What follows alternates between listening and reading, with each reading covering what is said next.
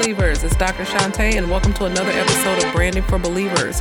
Today is a very special episode. As you know, highly anticipated book coming out, Believing Bigger, a 31 day faith journey. And so I wanted to use this episode to share some of the things with you that have not been previously released. Some of them are personal, and I just wanted to draw you into this book experience so that you have a better understanding of why I wrote it, what it's designed to do, and how I hope that it will impact your lives.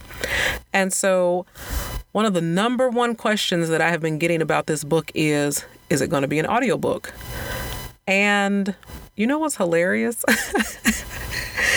I'm a podcaster and that thought had not even occurred to me. I was like, um I I guess it could be. I really had not given it much thought, so I will tell you what.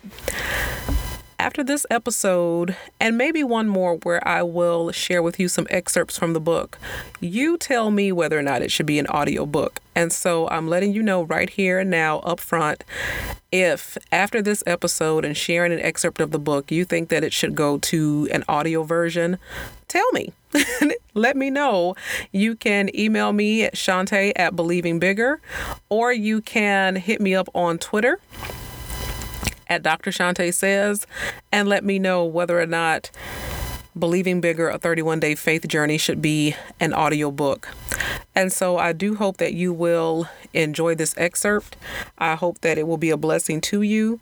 And as always, I invite you to give me your feedback, your thoughts, your comments, your takeaways on any of my social media. So let me start with the introduction of Believing Bigger, a 31 day faith journey. As an educator, I was very tempted to take an academic approach to writing this book. After all, I've spent more than a decade being groomed for academia and learning the requisite big words for scholarship. But from the moment I wrote the first sentence, I knew that this would not be that type of book. Believing Bigger is a faith journey, and I knew that I could not lead anyone down a road of faith unless I was willing to walk it myself.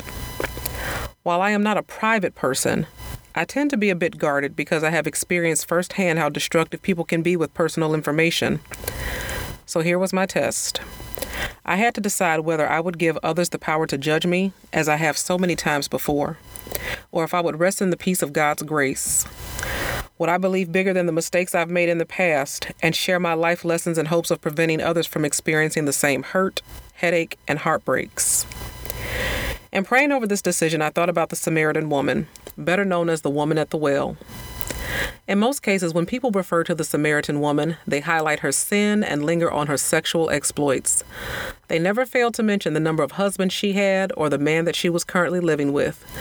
They belabor the fact that she was a woman of ill reputation and that she was likely the target of gossip and ridicule from the townspeople that she voluntarily chose to risk personal injury and discomfort by filling her water pot when the sun would be at its highest, just to avoid the scorn of other women in the community. However, one of the most powerful shifts in her story is what happened after her encounter with Jesus. With great enthusiasm, she ran boldly to the very people she had been avoiding. She courageously approached the ones who had shamed her and said, "Come see a man who told me everything I ever did." John 4:29. That was her believing bigger moment. She had faced her naysayers. She faced her accusers. She faced herself. Freed from the guilt and the shame of her past, she was liberated to tell others about Jesus because despite everything she ever did, Jesus still extended love, kindness, and the gift of eternal life. For the same reasons, I am able to write this book. While I deeply regret a number of choices in my life, many rooted in a lack of faith, I am far more joyous that despite everything I ever did, Jesus' love is greater than my faults. He believed bigger in me. And because of that, I can share Him with you. As you take this journey, my prayer is that you understand what it really means to believe bigger. For some of you, it will require you to believe bigger than your past. Others may have to believe bigger than a struggling marriage, a wayward child, a poor health diagnosis, an unfulfilled dream, the loss of a loved one, or lies from the devil himself. We all have something that keeps us from exercising the kind of faith that moves mountains. And I hope that even if you have to take it more than once, this journey will refresh your spirit, renew your mind, and restore your faith. One last thing. When your transformation begins, when you start to feel the shift from persecution to peace, from heartbroken to healed, and from broke down to breakthrough, I want you to share your testimony. Sometimes when we receive our deliverance from God, we forget that there are so many others who are still bound. Believing bigger is to be shared. Take someone else on this journey. Start a faith circle with your friends or lead a class at your church. Create a special course during vacation Bible school. Conduct a group counseling or mentoring session. There are so many ways to help others believe bigger. I'm counting on you. That is the end of the introduction of Believing Bigger, and I hope that that sets the tone for this book and why I wrote it. I do want to share a chapter with you as I thought about it. What chapter am I going to share in this episode? I decided to share chapter 7, titled Haters Gonna Hate.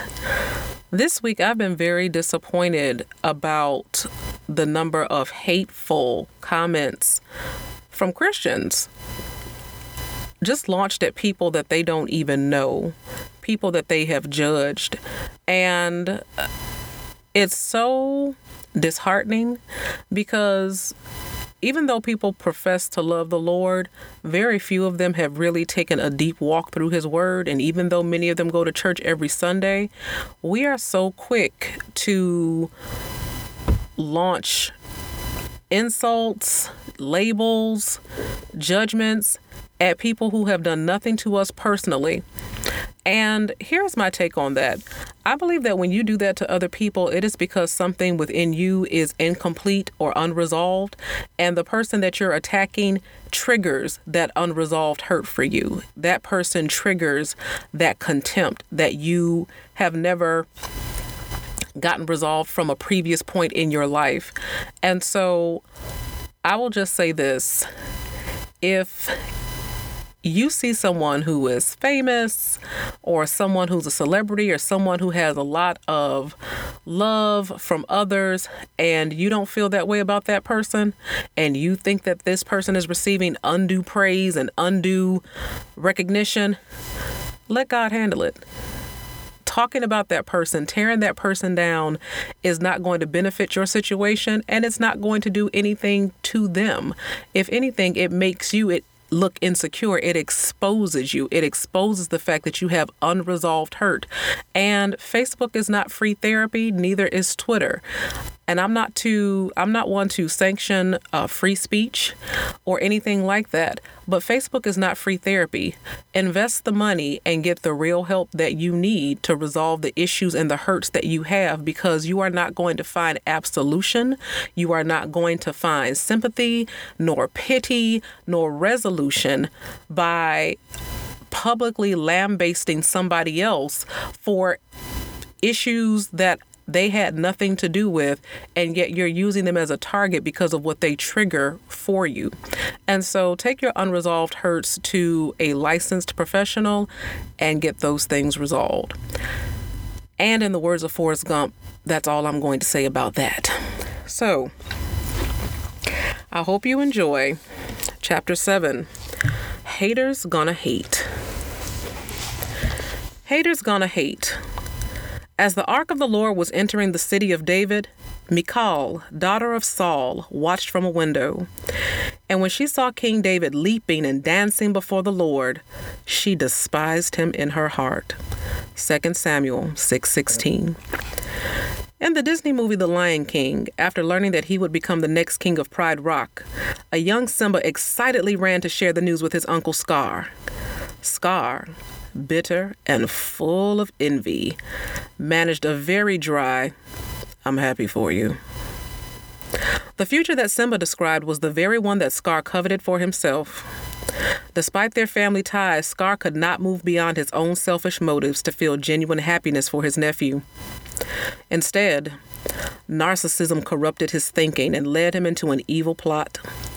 Scar proved, like Reverend Kenneth Copeland once preached at my church, that everybody that's in your circle ain't necessarily in your corner. Like Simba's kingship, the calling God intends for your life is often a purpose far exceeding anything you ever imagined. God's plan for you is bigger, more amazing than even a young cub dreaming about becoming a king.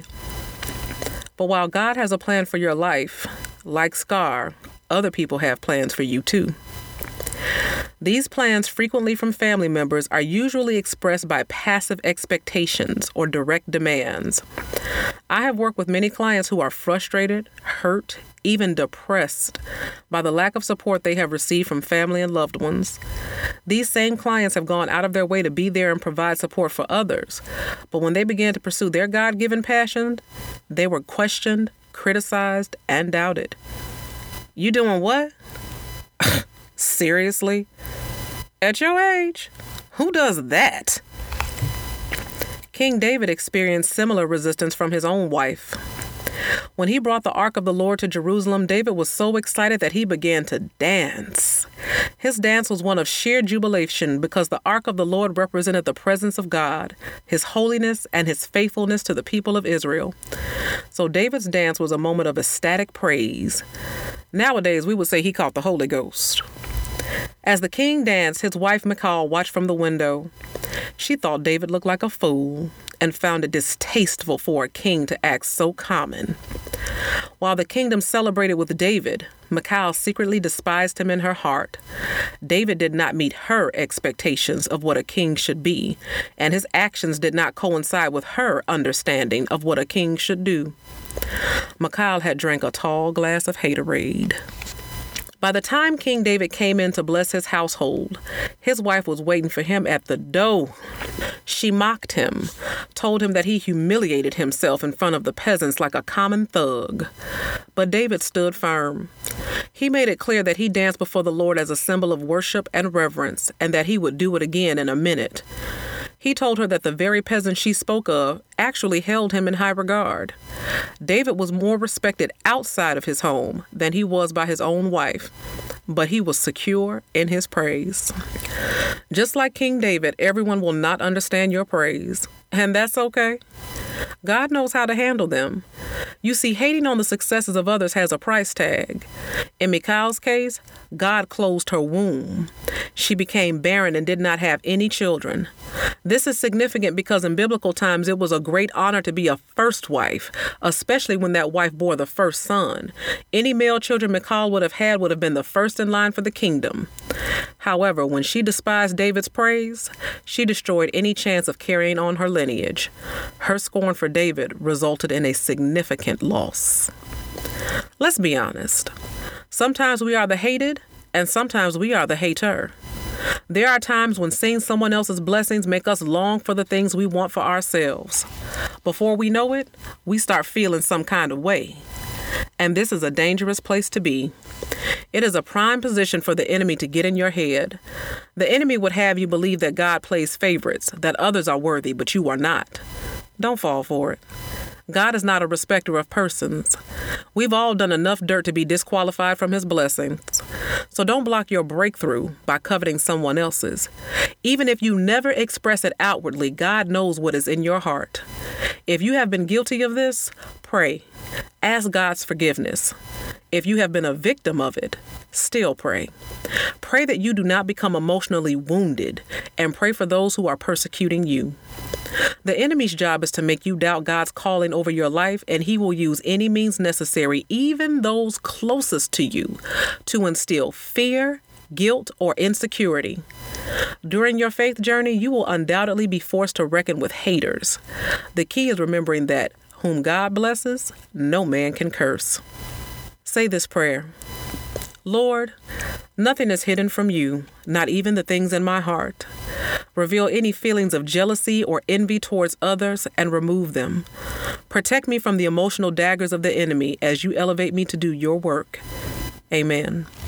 At the end of every chapter, there is a prayer and there is a call for you to tweet or to post this. So, for those of you listening and you are inclined to tweet or to post on your timelines, here is the tweet God can humble and handle my haters. Blessed and unbothered. Hashtag believing bigger 31. So, you tell me after that introduction and after hearing this excerpt, should Believing Bigger become an audiobook? I hope that it blessed you.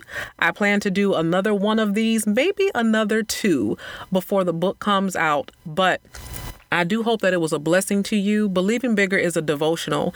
It's just a, a, daily nugget for 31 days for you to do so many things deal with difficult people, deal with fear and self doubt, deal with insecurity, deal with yourself. So often we are so ready to deal with other people and their issues. We need to deal with ourselves. We need to sweep around our own front doors before we go trying to sweep the dust out of somebody else's house. We need to look ourselves in the mirror and confront our own demons.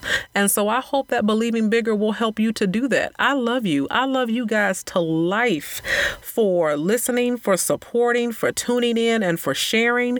And I believe with everything that is in me that believing bigger is going to be a success because of you. Because of you. I don't take you guys for granted. I cannot wait for us to take this journey together. So I hope you enjoyed this episode. Again, you guys can hit me up at Dr. Shante Says on Instagram, on Twitter. I do respond to my emails and to my posts. I love you guys, and I'll catch you on the next episode. Bye bye.